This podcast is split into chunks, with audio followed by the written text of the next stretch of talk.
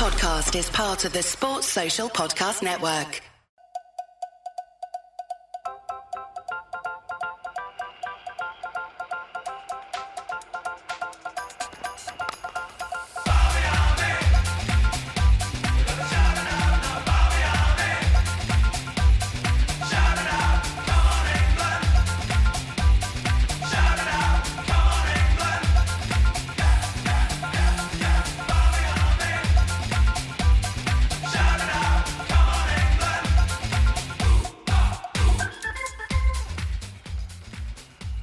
And welcome to the Shackles Are Off podcast. Now, another bumper guest for Chris and I to bring to you, which we actually recorded a few weeks ago now. This guest, by the way, that we've got to come up before we start chatting everything else, Commonwealth Games and England and all that kind of stuff. This guest, brilliant guest, because um, he actually got a bit of a reference in the Kevin Pietersen podcast, which we put out a few weeks ago, Chris, because you really look like Luke Wright. yeah, pretty sure KP said that I was a thinner version of Luke Wright, and I'm delighted to hear that. Cheers, Kev. The thinner version. A minute ago, before we started recording, it was a better looking version. I thought that was a bit harsh. He's still a handsome chap, isn't he? oh dear. Well, anyway, he was really good company actually, Luke Wright, and I think actually fairly undervalued and underrated. He falls into you know that kind of category of players who've been really good, helped t- turn around and transform, but then actually kind of just fallen away a little bit, just discarded a little bit. He talks us through that, which is quite an interesting dynamic, really, because it was a, a tricky one to breach. I think you brought it up with him actually from memory and said, "What did it feel like? You know, the World Cup without." Oh, winning the World Cup, you should have been part of that team, kind of thing and he, um, he was he had he was quite. I mean, you know, if he didn't deal with it very well, goodness gracious, Chris, that would have been a disaster. But actually, he was, uh, yeah, he, he, dealt with that one really, really well. So we're looking forward to uh, playing you that in just a couple of moments' time. But just around the corner, the Commonwealth Games. In fact, actually, as we record this, starts today in Birmingham. Big celebration of sport in the West Midlands. In fact, actually, it's probably you could say, Chris, probably the biggest event that's ever been held in the West Midlands in terms of sport. I can't really think. I mean, obviously we've had the Cricket World Cup there and World Cup football matches, but in terms of like a big global event, massive, massive event. Yeah, without doubt, without doubt, and it's going to be a very exciting time for the city. And what a city it is! We've had so many good times in Birmingham, on the Holly Stand, in and around Edgbaston as a place, and then obviously out and about on Broad Street later on in the evening, but it's definitely the place to go. Ed, Edgbaston will be hosting all of the competitive um, fixtures, the, the women's T20 um, will be playing for the Commonwealth Games for the first time, isn't it, Greggy? First time ever for cricket in the Commonwealth. Is that a good sign? I think it's a good thing. Yeah, I do think. I did raise my eyebrows a bit because I thought it was, you know, all javelin and, and archery and all the usual kind of stuff. I'm not even sure if they're both in it. I'm pretty sure they will be. But I was like, what is this all about? Cricket. But actually, I think it's a really good time for it. Um, so yeah, and it's T20 cricket, which is a nice, fast, obviously accessible way to get teams in. Um, and it's eight teams um, going head to head in the battle for gold.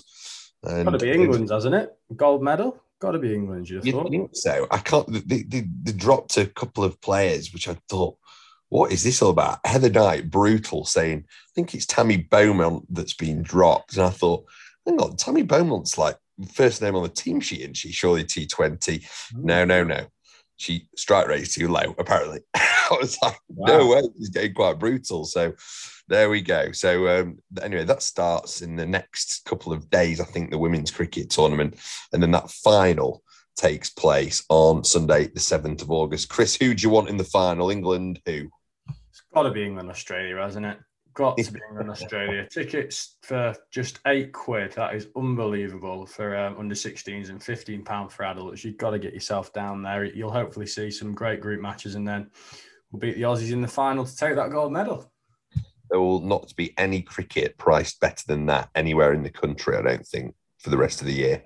So definitely get on that. Birmingham2022.com to get your tickets. There you go. You are welcome. Um, Chris, any other business before we get into Luke Wright? I'm trying to think what's happened since we last spoke.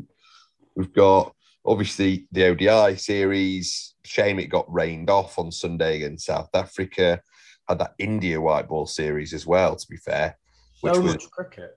Just I know. Cricket. It's a lot, isn't it? And, and, you're you're well more across it than me. Mm. So it, how how busy is that schedule until like literally the middle of next year? Well, it doesn't. It's relentless, really. To be honest, no, no wonder Stokesy said that it wasn't tangible for him to play all three formats anymore. It's like there's very few players doing it now, and we're going to keep seeing the shift that way, which is a shame because you won't see the best players necessarily in each format of the game. But um, it is what it is. It's the product that is cricket now, and um, we move. We still go and watch. We follow. We love it. And um, one thing that was nice to see yesterday was Moeen Ali hitting a ridiculous 50 off 16 balls in the T20 unbelievable hitting from the boy. Like absolutely unbelievable. What what a player, what a man, what a ledge. We need to get him on. We do actually. I can't believe we've not had Moeen Ali on the podcast yet. He's one of those players, isn't he? Because he's been doing it for so long. You, you you just kind of take him a little bit for granted. But you know, if there was a, a, a cricketing summer in England that, that came around, and Moeen Ali was a new boy now, how excited would everybody be about him? Oh, that's what I, that's what I always think about these players that we kind of take for granted a little bit. A bit like Jos, a bit like Joe. You kind of go, if if if this player, if this was their first summer in England playing in an England shirt, we'd all be buzzing about Moeen Ali, like absolutely buzzing. And, that's uh, that's quite a nice yardstick to have yeah. to, to, kind of measure him against. But yeah, brilliant. Absolutely, well, absolutely. It's very busy, very busy this summer. Maybe this guy Luke Wright's going to get a call up Maybe. You know what? Luke Wright, I genuinely think he could have a statue in Australia one one day for all the work he did in um in the BBL. Like what a legend. I know we talk about it on there, but I was just thinking that yeah, Luke Wright, he's he's probably as famous in Australia for the work he did in the BBL as he is in England for winning the World Cup. So yeah, well done, Luke. You've spent your winters well. he did. He did spend his winters well. Right. Um, we, we have we got anything else to get through? I don't think we do. We'll just get straight into the podcast. Um, Chris and I will be back in a couple of weeks' time with another bumper guest because we've got a few in the can. We hope you enjoy the Jos Buttler podcast as well. And we've had some big names. The big names keep coming. It's Luke Wright here, World Cup winner Luke Wright, and the Shackles Are Off podcast.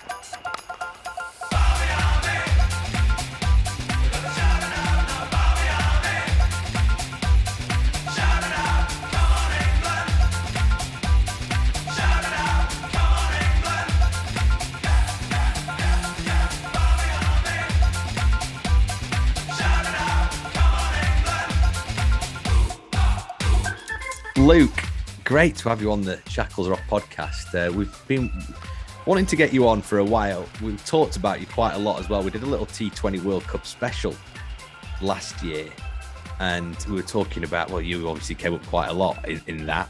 And um, yeah, it's great to have you on. And I can't believe this is your 20th season as a professional cricketer. it, it, feels about like my 30th, to be honest. But uh, yeah, it's mad, isn't it? I mean, I, I mean, I can't imagine. I remember a time where I wasn't at Sussex. It feels that long ago. But um, the lads are definitely getting younger at Sussex, and they look at me like, "Who's this granddad hanging around at the minute?" So um, it's uh, it's certainly coming to the end at some point. That's for sure. Oh really? No, don't say that. Don't say, you're not going to do. You're not going to do a Stevo then. You know, re- remodel yourself, make yourself into you know just bowling a little wibbly wobblers.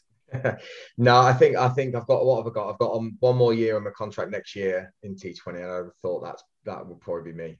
Oh really? Oh dear me! Is, is that a shackles are off exclusive? By the way, I think we've got. well, it could be. I suppose. Uh, yeah, I haven't really thought about it, but I, to be honest, I mean, who knows what's going to happen? But that's where my contract is, and I just I'd sort of in my head thought 38 is a pretty good stint. So um, oh, yeah, not don't, I don't want to be like Stevo. To be fair, good luck to him, but um, I, I, can't see me. I can't see me playing in the 40s. That's for sure. to be fair, you packed quite a lot in into that 20 years. Um, it's quite difficult to really know where to start, but that World Cup win is probably not a bad place, is it? To be fair, I mean, look, important, important in, innings and, and contributions to that. That just seems you know, for people like Chris and I who watch that as sort of relatively young cricket fans, it just seems like the most unbelievable thing. It seems to grow a little bit more each year in terms of like how important that was. Absolutely quality. Do you, do you, do you ever really reflect on on that when you're just having a quiet minute to yourself? The fact that you did win the World Cup with England, with basically a team that just went out there and just treated it like it was a bit of fun and basically nobody got near to beating you. What an amazing achievement that was. Yeah, I mean, I try and talk about it for at least an hour every day to the lads, but no one will listen anymore. Um, but no, I mean, it's it is incredible. I sort of, I, in a way, I feel that at the time it was sort of, I think people did appreciate it, but it probably wasn't as big a thing as it probably would have been in the last sort of, you know, five ten years if we'd won it now. Um, but yeah, I mean, it was incredible, and to win it in Barbados um, and have the fun we had out there as well. I mean, it, and as you said, it was a team that you wouldn't necessarily, we were never going to be favourites looking at a team, but it just seemed to gel and it worked. And um, Collie was awesome as captain, and it just everything seemed to just go our way. Um, and then to beat obviously Australia in the final, I mean, you couldn't ask for anything better than that, could you? No, definitely not. And we spoke to a few people, Luke, on the on the show that have told us about the the famous night that ensued was at Harbour Lights afterwards. It was um, a bit of a big one, wasn't it? It wasn't bad actually. It was quite funny. We um because when we went out, I mean, someone's probably said we were trying to get in, and if you got in, uh, obviously, if you were part of the cricket team, then you got a certain colour wristband that got you free drinks in Harbour Lights, which was awesome.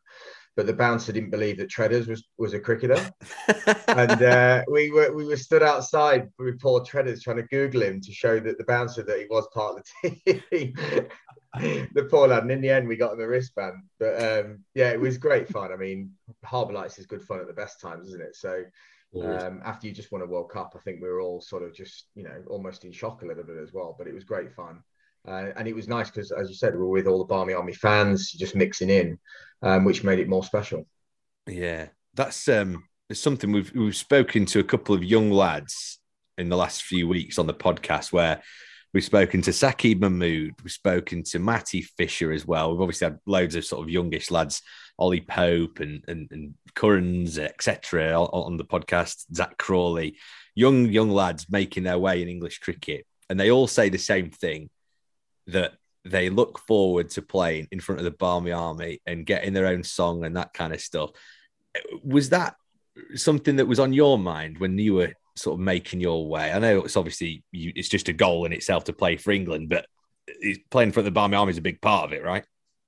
Yeah, it was. I mean, to be honest, I was never really good enough to get my own song, so I never got that far. But um, I mean, it was great fun. I mean, even like you know, obviously in that World Cup final again, going back, I mean, it was pretty much. It felt like you know, ninety percent Barmy Army. So um, the crowd's amazing. I think for everyone, you know, and, and everyone, you know, I've obviously toured around the world playing in franchise cricket, and everyone always talked about how much they enjoy the Barmy Army being away. You know, it makes it for Test cricket as well. So, yeah, it's great for the young lads, and um, um hopefully they get their own song, like you said.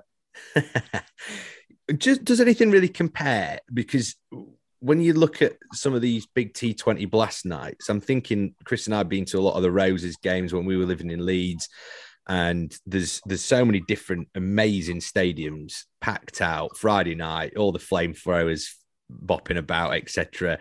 Even finals day, domestic cricket is just awesome over here. I've never actually been to a franchise game anywhere around the world. You've played loads and loads and loads of it. How does it differ? Is it like a completely different atmosphere? Can you compare? Can you compare a big T20 blast evening, you know, quarterfinals, etc., to a I don't know, a, a, group game in the IPL, for example, or a group game in the Big Bash. How does it compare? How does it differ? How does it get your juices flowing as a cricketer? Well, I think in the IPL, I mean, they the fans just love cricket, don't they? So although they obviously have their team they support, I think they're just so they're just so happy that they're watching cricket and they they love just seeing all the different stars, don't they? So even if they lose, they're sort of still cheering the other team, cheering players, etc. So you don't always feel like you get that huge rivalry. Whereas uh, you know, obviously watching that Roses game the other day, you see the passion in the fans as um, see it in the players as desperation, isn't there, to to beat each other, which is great. And I think that's why you know you get a bit more banter at the games in in domestic cricket in England, so to speak. But no, I think you know I was lucky in the Big Bash. We obviously had the Stars versus Renegades um, a lot, and although although obviously it was from the same state, there, there soon was a big you know there was a massive rivalry. It was almost one team either went with sort of Maxwell or the other team went with Aaron Finch, and it was almost that was sort of similar in a, in a sense where it just was about players rather than actually just about you know to a county or so. But um, so that was that was awesome. We obviously played for some huge crowds in the Big Bash, but you know, for us, you know, obviously our rivalry is Hampshire, um, and you feel it. You know, people are mm. desperate to beat each other, um, and I think it's great that the Blast is thriving. I know there's obviously there's been talk about can it survive and etc. And for us, absolutely, you know, I desperately hope it does, and I'm, I'm sure it will because it's it's awesome to play it in. Um, and you see the local fans coming to watch. You know, we want the hundred to do well as well, but um, seeing the Sussex fans, they're desperate to keep watching cricket.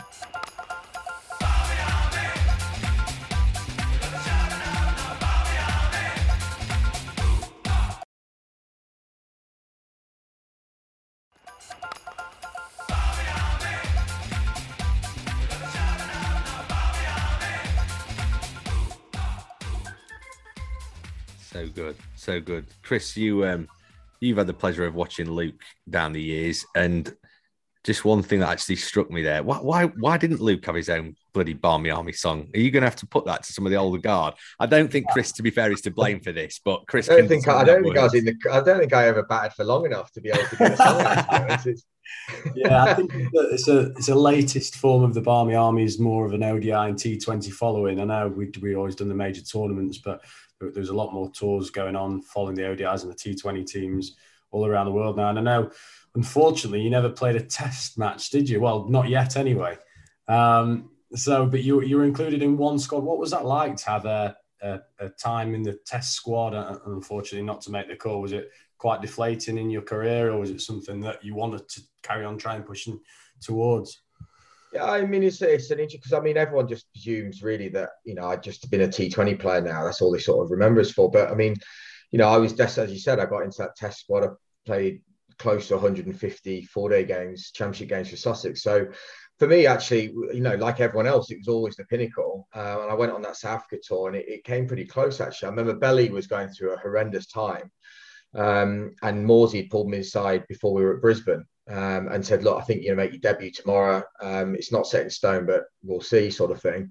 And I'm, i actually remember in the morning watching Jimmy Anderson was bowling left arm spin to belly in the morning, still getting him out. He was in that bad a nick somehow, and I thought I'm definitely playing it. And um, Morsy actually came up to me and said, "Look, gut feel, we're going to give belly one more go." Which was, to be fair, absolutely right. And he went and got 150, and that was that was it. So it was absolutely the right decision. Um, and I think it had been I think it'd have been a mark against Test cricket if I'd have actually made a debut. It's probably fair enough, to be honest.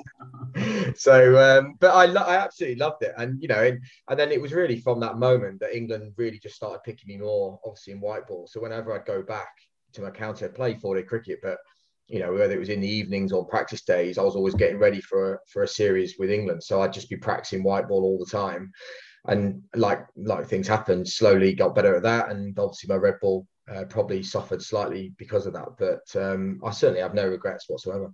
Can you remember this the time when you actually made a not a conscious decision because, like you said, that you kind of realized that your game was suited to white ball and it's probably a natural progression. It's not like a light bulb moment. Ah, I'm going to play some franchise stuff as a bit of a career. But can you remember kind of a, particular draft or a particular moment when you got a call from I don't know your agent or whatever, and you thought actually this is this is good. I'm I'm enjoying this. I can basically become this kind of freelance player for hire, enjoy myself, go around the world. Everybody we speak to, by the way, about franchise cricket, say it's awesome, like so fun. All the stuff that we don't see here in the UK, all the little gala dinners and meeting fans and meeting the sponsors and these big dudes. I mean, some of the experiences you must have had, mate, must be like off the charts, really. Yeah, I mean, it wasn't. I, I, wasn't sort. Of, as I said, it wasn't a conscious decision where I was saying, right, that's enough. I'm going to give it up. Because I said I kept playing 4 cricket a lot, but the one thing when you're in any England squads, you, you, naturally don't play that much for your county. So when I would, when I would, I, probably seven games a year, then I was playing a championship cricket because of all the one day cricket or 2020. So it was really at that point where I started to really drift away from any chance of playing test cricket. Um, and as you said, and then at that point, it was almost right. Well, I was getting offered these gigs around the world, and um, it it wasn't a case of right now that's me done. But look, I mean, I, you know, playing franchise cricket, it made me a better player as well. I sometimes wish, you know, if I could have done the franchise cricket like a lot of the young lads do now, and then played my 100 games for England, you know, I feel like I could have done better. I was certainly a better player after playing all that franchise cricket. So, Um, and look, I mean, it's amazing fun. It's it is awesome fun. And I think the one thing that ECB, I mean, I remember me and Rav were talking the other day about it. Uh, Bopara was saying, I remember getting a call off Sachin Tendulkar, I think in the second or third year of the IPL. Wow. And I thought I thought it was bloody Chris Nash, to be honest. I thought he was taking the mic. and um, he offered me to go and play for the Mumbai Indians. And um, but it, I, I mean, the ECB then said no. You know, if you go if you go off to the IPL, um, you won't get picked for England. So I remember me and Ravi actually turned it down. So from where it's gone now to where they encourage the lads to go, um, you know, which is absolutely right. I mean, it does make you a better player, especially obviously for white ball. But um, I've loved it. I mean, mates around the world. I met, I miss my wife's obviously from New Zealand, so all these different things that um, has changed my life really with franchise cricket. It's been amazing. Which is which is your favorite? Which is your fave? You you must have a, a certain preference. Don't say this, Chris. He's trying to get a job, probably. You know, batting consultant. uh, big. I mean, Big Bash was special for me. I it was. I, it was the first time I, you know, obviously been overseas, especially playing over in Australia. Um, and the crowds. I mean, in those first sort of four or five years, um, I mean, the crowds were insane. Um, the competition was amazing, and our team was, you know, was a joke at um, at the Stars. Like, I mean, got to play with Shane Warne. I mean, to yeah. play on, with Shane Warne was incredible, and to play with him in Australia was, you know, something so special. I mean, every ground we played at, we, we'd be a sold out to see Warney. And then as soon as he come on to bowl, even all the away fans, everyone stood up and would just bow into Warney. Um, so to be part of that, I mean, you know, is something else. Class. That's so cool. That's so cool. I mean, what strikes me is that sometimes because we are so insular, I'm, I'm, I'm as guilty as anyone with this, is that we watch it and bit and here and there we enjoy it and you might have a favorite franchise and you sort of chat about it with your mates the club or on the whatsapp group and this kind of thing and then you kind of almost forget until the following year so forgive me on this but some of the teammates you'll have played with down the years i mean you will have a list that 30 years ago, you just wouldn't have been able to ring off. I played with this person, this person, this person, this person, this person. You must have like one of the best lists in the world for that. You know, like legendary, just people you spent six weeks with, for goodness sake. Hit us yeah. with some of the most interesting ones that you've that you've been with, and people that you kind of went, "Whoa." Okay, meant Warney one of them. Yeah, I, I, mean, Warney was massive. I mean, I remember him walking into the change room and just being, and he was going out with Liz Hurley as well at the time, and she was coming in the change room as well, and it was just that I was so starstruck with him. But um, obviously, it's such it's so sad what happened. I mean, but I'm just so thankful that I got that chance to to play with him and meet him. But yeah, he was obviously a wow moment. Um, playing with Chris Gayle, I mean, I I played in so many franchise tournaments against him. Um, so I finally, I think it was in the T10 recently. I got finally got to to play with him and, and bat with him, um, which was amazing. But again, even people like Yuvraj Singh, I mean, Yuvraj was, you know, obviously played so much against him playing for India. Uh, and that's going back to when I was saying how good it is to play franchise cricket in terms of improving, being able to sit and talk to him about playing spin in India. Um, yeah. Even someone like Angelo Mathews, Ross Taylor, uh, Brett Lee. I mean, I've been so lucky to play with all of them. Um, and, and, the big thing you realize is they're just normal blokes. I think we're so you see these people and you think they're robots because they're so good at cricket. And for the mere mortals like myself, you you know you you sort of think they're something else. But actually being able to play with them and and see they're just normal guys. They get nervous like most others. You know they have the same things they worry about. Um, and that that actually was a, a big thing for us. You know seeing that side of other people. And you and you know we're all cricket badgers. We talk to them. You're talking to them all the time about things you need to improve or what they do. Um, and that's where you learn. You know it's awesome.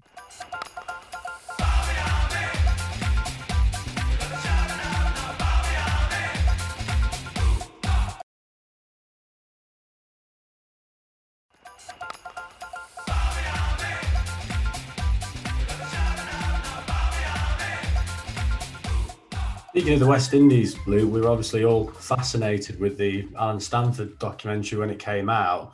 Um, you obviously played a, a, quite a big role in that as a, as a player and also then on the recording of the TV show.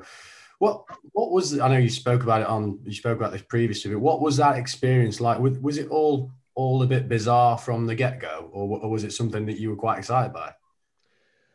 Oh, I was excited about it. I mean, um, at the time. I mean, it was sort of, you know, as I said, I haven't been in the team that long, so it was great. Uh, the thought of that money when I when you think yeah. about even if someone said that tomorrow that you're going to play, you'd be excited about it. Um, but as I said, from that moment, the whole lead up to it, the time we were out there, everything was just bizarre. Um, and obviously, you know, it's all unfolded now with all what what was going on and why it was so bizarre. Mm. Um, but yeah, crazy time to think what what happened and what been. It doesn't really seem real now. Um, yeah. And it's crazy to think that actually, in a way, you sort of relieved that we didn't win in a way because I think it would have been it would have been even worse. But to even say that seems pretty bizarre, doesn't it, for a million dollars each?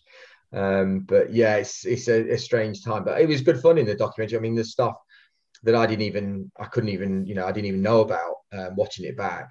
And a yeah. few times they had to even remind us about some of the other stuff that was was going on. But um, yeah, crazy times. Unbelievable. It's such a such a cool story to have been a part of, even though actually, you know, I know there's loads of sad bot parts to it and people sort of losing their money and stuff. But from your perspective and from the cricketer's perspective, being used as a commodity basically to try and I don't know, it, it was just the whole thing. The story is amazing. If people haven't seen this, by the way, go and have a look. It's it's absolutely astonishing. There's a good podcast that Greg James hosts as well, um, which basically is like the TV show version. It's a brilliant, brilliant story. Um, want to talk to you about something in 2014. A lot of the listeners won't know about this, and I suspect that this is in our kind of notes here because our producer Chuck is um, is a Sussex Badger. Um, but there was a time eight years ago you were part of a record T20 run chase. You made 153 red, and it was despite Sussex nearly missing the start because of traffic. Explain this one. I've never heard this one before. Well, what I realised from that moment was that warm ups were overrated. And I've been trying to badger on for years saying, look, I got my best ever score and I didn't even warm up. But we, um, yeah, I mean, we set off okay, but there's almost like flash flooding, like it literally chucked it down. And we are trying to get through Dartford Tunnel. And the end of Dartford Tunnel basically flooded for whatever reason. So it took us hours to get to the game. And we actually got there. I think we got there with five minutes to spare. So they put the game back 10 minutes. We walked out to um, Nashi lost the toss. And I remember, or we won the toss and we were fielding. I can't remember which way it was. And we got smashed all over the park. And it was almost laughable. Like the coach, the coach at the time was going mad. Everyone was saying what shambles it was and everything. So for me, it was just like free go. I think, you know, we're chasing loads of runs. I'm going to go out and have an absolute slog. And then the first few came out the middle and it went from there really. And it was crazy. I think we knocked him off in about 18 overs or something. It was literally mad remember Matt Machan got 50 as well. But um, just one of those crazy times. But it's quite nice to remind Ravi Bopara, obviously, who's with Sussex now, about slogging some of his slow balls about. And... I just think so. You're obviously, you know, batting consultant um, now for the Melbourne Stars, and um, I'm, I'm thinking, you know, you want to probably go into coaching.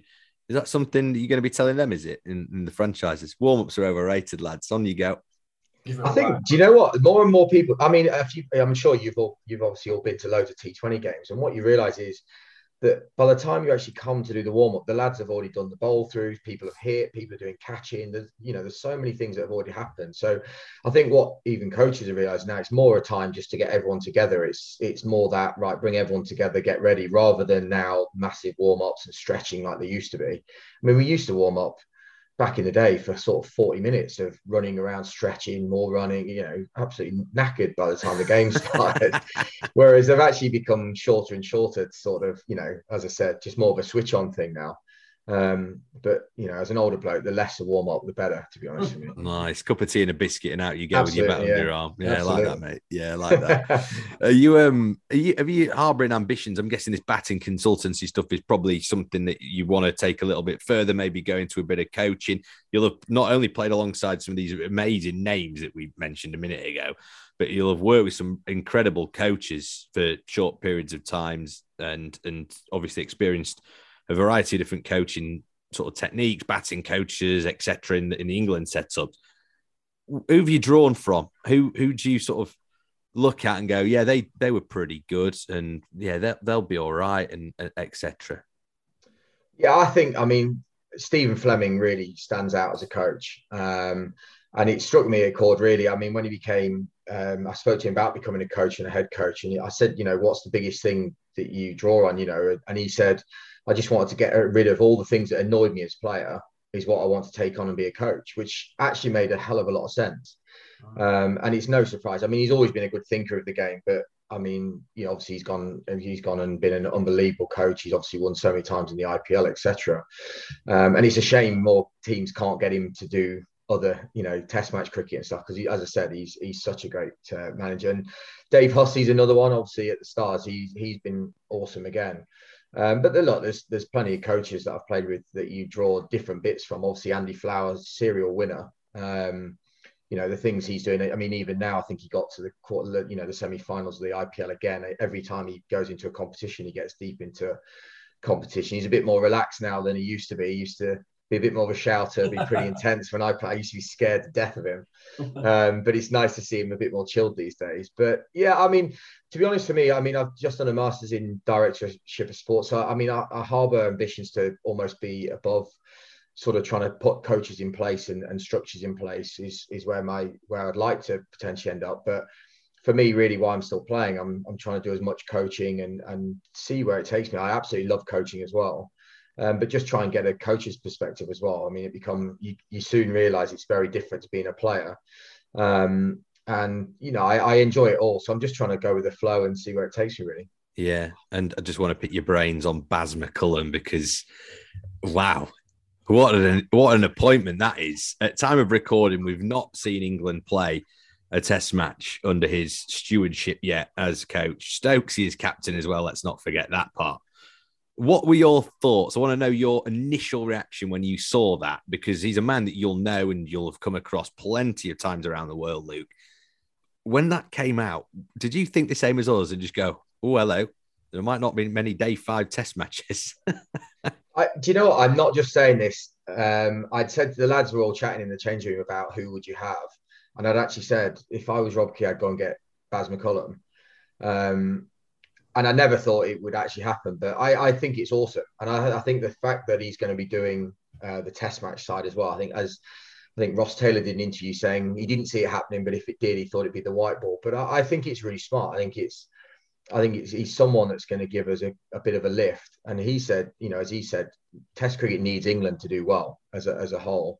Um, and I think all players are going to be excited about the way that he completely changed that New Zealand team around. I mean, look at them now. I mean, number one in the world where they've been winning the Test Championship. I mean, you could, everyone loves watching New Zealand play cricket and that was all started from McCullum. And I know when people say about, well, he wasn't he wasn't head coach, he was captain, but I mean, you listen and talk to any players who were involved in that, he he pretty much ran the show.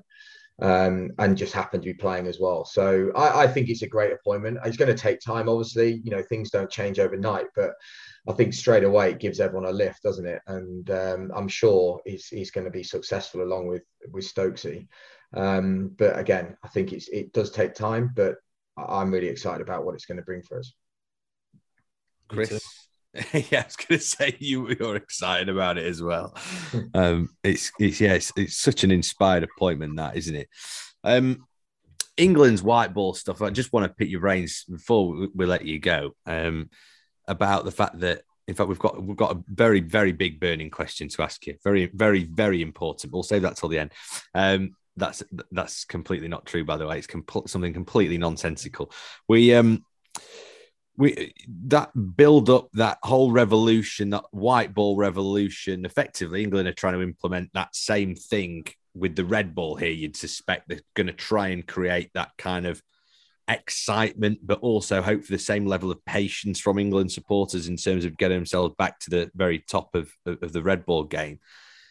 You in a way kind of missed out a little bit on that white ball revolution and i felt for you massively actually really because you'd been such a big part of that just prior to it and then you kind of missed it that whole world cup thing and not completely you were still kind of part of it. Um, and i'm sure that if you ask Eoin Morgan um, if you ask him about your contribution to that he'd probably speak in glowing terms what was the way that you saw that? Because it must have been a bit gutting the fact that you weren't part of that whole kind of dynasty of, of, of success that we now are probably going to talk about for generations.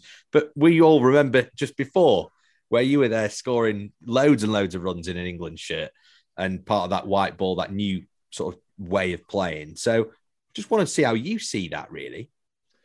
Yeah, I mean, look, I mean, I, I think you always get jealous when you saw what they're building, you know, in terms of sticking with players. I think Jason Roy's been the perfect example. You know, there was a time I remember watching, you know, I think it was seven months he was struggling to score runs. I think it was two or three series, but Morgs kept coming out and saying he will help us win a World Cup. If he gets in form, he's going to help us win a World Cup. And he's absolutely right. And I think we, you know, when we played, I was probably in, in terms of 50 over cricket, one of the few that was trying to play that game as you said before, it was almost acceptable. Um, and a lot of the times it was when I got a chance at the top, it was that whole go and play with freedom, but then get caught mid off, and then the next game you're batting eight again, or you're not playing. So yeah, yeah. it was really difficult, you know. And and I, I wish I'd been given a, a, bit of a run at it, but I mean that's just the way it is. And like you say, things I think. Especially for Morgs, when we won, when we did win the T20 uh, team, the one thing that Colly did was bring in that this is going to be the team. We're sticking by it. We're not going to chop and change and obviously we started to win, which always helps. But it, I think that was almost the start of it. I think obviously Morgs being part of that would have would have realised that was that was the way to go. And and obviously what him and Strauss then put together has been amazing. And there's no no surprise. I mean the the guys now. I mean they're on a different level, aren't they? And it's not just that that 15 players in the squad. There's another 30 lads that you could pick as well. And it showed, you know, during the COVID year against Pakistan, I think we picked our second or third team and they're still awesome. And you you feel for some of the players now who can't get in the team. Um, but that's like almost like Australia, you know, in the 90s when they had the test team that there's gun players who just couldn't get in that team. And that's where we are in white ball. And that's where we need to get to in test cricket, where we're leaving serious players out um, just because it's a team you can't get in. And, and hopefully, and I have no doubts, you know, we can get there. There's enough talent in county cricket. It's just getting it out of players and um, getting the right characters, I think, is a big one. I mean, you're looking at white ball team, those characters are, are nailed on blokes. Um, and I think that's now what, what we're looking for in Test cricket, isn't it? Yeah, not half, not half. Well said as well. To be fair, it's a good way of looking at it. And you've got your World Cup winners medal anyway, Luke. Come on. I think, I think, my dad, I think my dad's got it somewhere.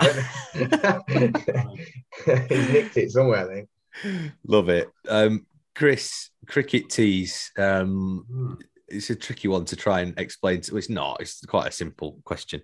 Um, just wondering, actually, before we do ask you this uh, this very burning question that we're now asking every one of our guests for some stupid reason. I think it was my idea. Now I'm thinking it's a bit daft, isn't it?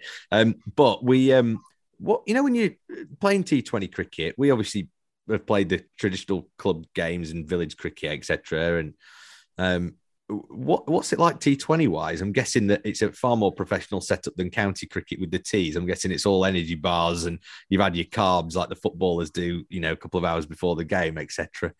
It's not you don't get your traditional cricket teas when you're playing in the uh, Pakistan Super League or the Indian Premier League, do you?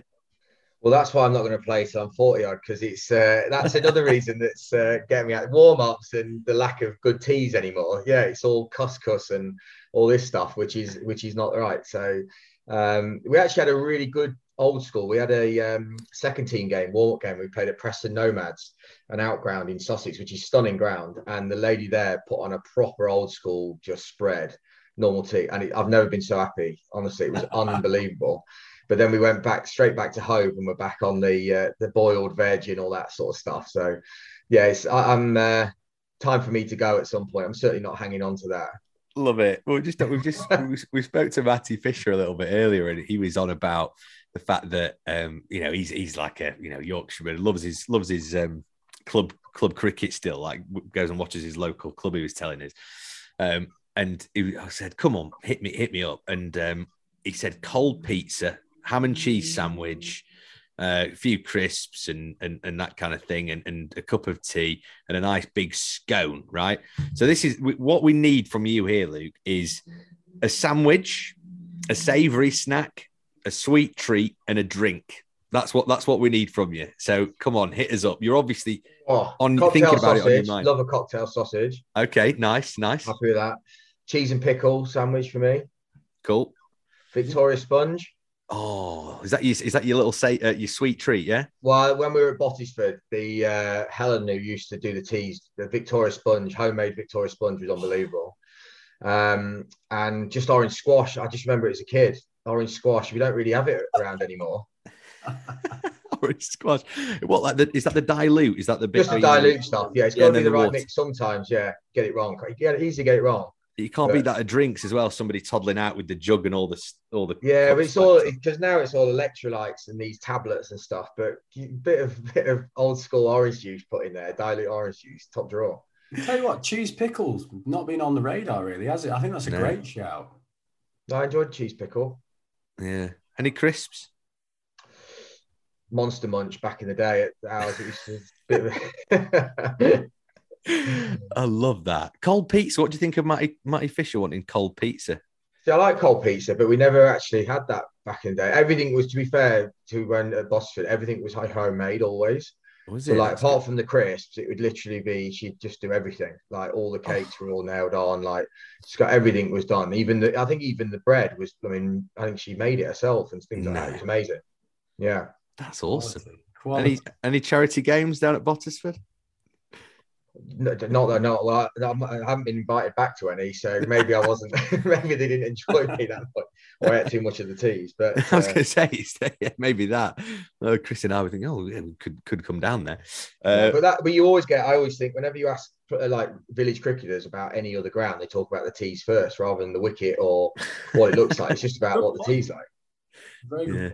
yeah, it's true. Um, we asked um, Jason Holder and I said, you know, come on, you you played over a bit of county cricket, you'll have experienced a bit of that, and um, and maybe even popped to see some of the local cricket or whatever. And what did you think? He said, Lords. I was like, well, that's not really an answer, but Lords is what he said. Is Lords really as good as people say it is?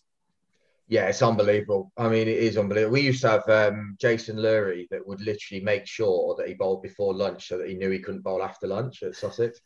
Always would do it. He'd beg for the ball. And then you'd never see him do it for the rest of the 15 games anywhere else. He'd never bowl before lunch. But the amount of times he bowled that, it was, yeah, the Lords is, I mean, Lords is gone anyway, but the food is tremendous. so it's the one place, if you get out before lunch, you're actually you're not too disappointed. It softens the blow. it does soften. It softens the blow. I bagged them at Lords and I had the best week ever. Honestly, I was a bit like of all the places I'd normally been devastated, but I just absolutely filled my boots. Yes. But I got absolutely forget I'd, I'd smashed in a bacon sandwich in the morning and I'd put my picture of a bacon, typical picture, you know, on the balcony, bacon sandwich, but I'd done it over the balcony looking at Lords. And then I went and bagged them, and I got absolutely hammered by the Sussex supporters telling me to stay off the fatty foods and score some runs. Oh, no. oh, yeah, you wouldn't want county cricket fans any other way, Luke. No, absolutely right. Blaming the, it was yeah, it was the bacon sandwich that uh, reason I got a pair. um, Luke, great to have you on, mate. Um, all the best for your 20th professional season, and the Shackles are off exclusive maybe 21st uh, season of professional cricket as well. Uh, top man, really appreciate you coming on. Um, we'll have you on again and um, we'll chat a few things through um, at another point where it's uh, well, we can have a chat to you in a bit more depth. But yeah, top man, Luke, absolute hero for coming on. Really appreciate it. Thanks, mate. Cheers, guys. Good to see you. Cheers, pal.